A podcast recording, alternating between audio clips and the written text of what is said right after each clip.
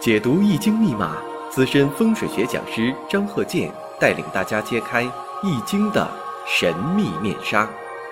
周易新天地，五行解奥秘。请听周易五行。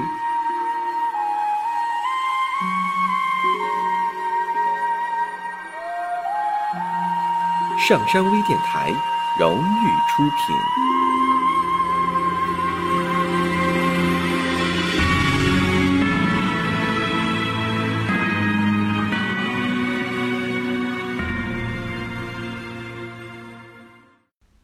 大家好，我是张和建。周易五行，我们下面呢看这个例子：庚寅、己卯、己巳、乙亥。那么这个生日五行啊，首先分析一下。以前我讲啊，你像说这个婚后什么时间要小孩啊比较好？当然了，在这个年龄、身体健康允许的情况下，你像现在有这个二胎呀。有很多是这个高龄一些的了，另一个我也讲到了，奉子成婚，这些事情啊都是社会当中的一些现象。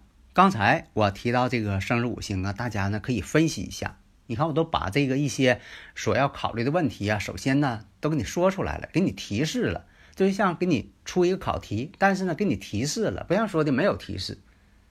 很多种状态下呀，是对方啊不给你提示，有的时候啊给你提供一些假信息。因为什么呢？他不说真话。如果说的不说真话也行，假话你也别说呀。但说的呢有好多呢，还都是假的。他倒不是说故意呢想要干扰你，有些说的呢是他一厢情愿。有的人呢他就是把事情啊往好了想。现在大多数人都是把自己的这一些事情呢往好了想，把这个五行啊恨不得给他鸡蛋里挑骨头，把所有有利于他的都挑出来。另一个呢，真就存在误导你。举个例子，你说这个人呢，他身体不好，上医院看病了，你什么也不说也行，或者是你给大夫呢提供一些准确的参考的一些信息。但是呢，有的人呢，有一部分人，极少数人，他会给大夫提供一些有些带有误导性的数据。为什么呢？他就怕大夫啊说他得的是什么病，那他又想看这个病，他又不想让大夫说他是这种病。有极少数人，极少数人。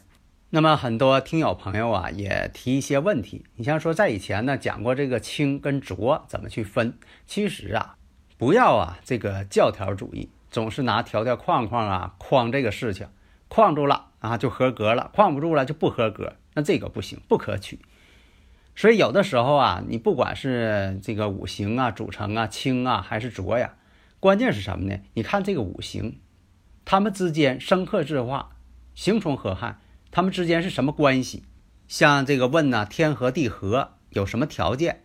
这个是这样的，不要讲这个天合地合呀，生克制化什么条件？咱举个例子啊，你像说这个，像提到这个呃己卯跟这个甲戌之间，他们之间天合地合有什么条件？那你就想的太远了。不管什么条件，他们就存在这个关系。我呀，再举个例子吧。我这人呢，就爱这个打比方。张教授讲课呢，必须得用这个比喻，善用比喻。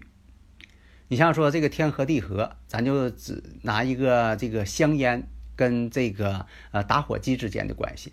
如果说你这个呃上飞机或者是坐高铁，上飞机呢，这个安检呢非常的严格。如果说你这个兜里边揣着香烟、打火机，那你马上交出来，啊，不要带上去。这就说什么呢？他们之间呢，就说虽然说香烟跟打火机没合在一起，因为啥？你还没抽烟呢，你还没点上呢。但是呢，那也不行，你必须拿出来，这是安全隐患。如果说你要真要点着了，你在那上抽，那更不行了。你在高铁上也不能那么做呀。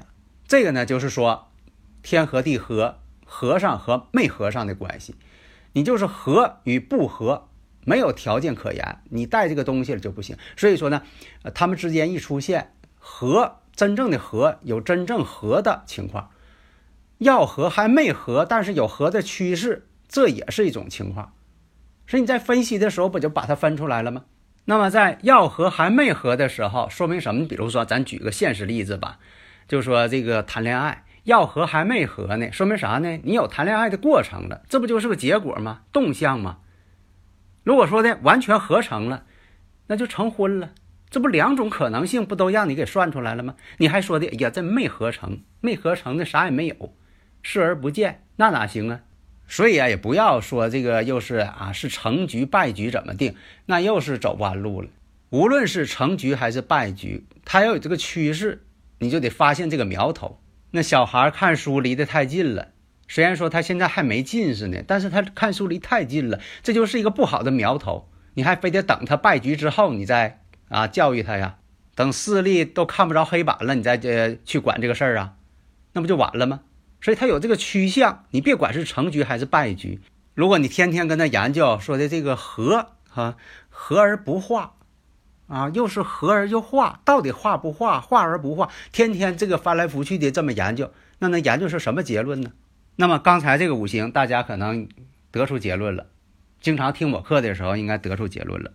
庚寅、己卯、己巳、乙亥，那我看一下，把这个地支亥水呀，你看它里边这个天干包含隐藏哪个天干呢？亥水当中有甲寅呢，有甲木，有壬水。那么这个甲木对于这个己土来说，这属于官星，正官星。正官星呢，代表什么呢？男士正官星也代表子女，可以代表什么呢？正官星代表女儿，为什么呢？己土跟甲木之间阴阳是相反的，那跟他父亲性别相反的，那就是女儿吗？这不就很好判断了吗？那么我们再看一下壬水，壬水对这个己土来说呢，正财，正财代表什么呢？在以前代表妻子嘛，现在来说也代表妻子啊。现在是正偏财都代表妻子嘛。这样在逻辑上就出现什么结论呢？就说这个子女跟婚姻。在时间上相差无几，早结婚早立子，那这就是判断这个人的大致一个情况。如果说出现这种情况了，那考虑什么呢？五行当中出现了一些适合结婚的年龄，当然是适合结婚的年龄。那么呢，就考虑呢，他是主观上会主动呢找对象。有的时候这个找对象找朋友啊，是主观上形成的。如果说的他。特别排斥这种，那找对象啊，你一说让他谈恋爱呀，长辈一说他让他谈恋爱，他就烦。那说明什么呢？他这五行上没有达到那个程度，没有出现这个感应，当然了，他就烦了。如果说的你，啊，这个谈到谈恋爱，他马上很积极配合，那说明什么呢？他五行当中已经产生这种感应了。心理上，你不管是说的磁场感应也好，是心理感应也好，他有这种感觉了，那这个呢谈起来他就容易成婚。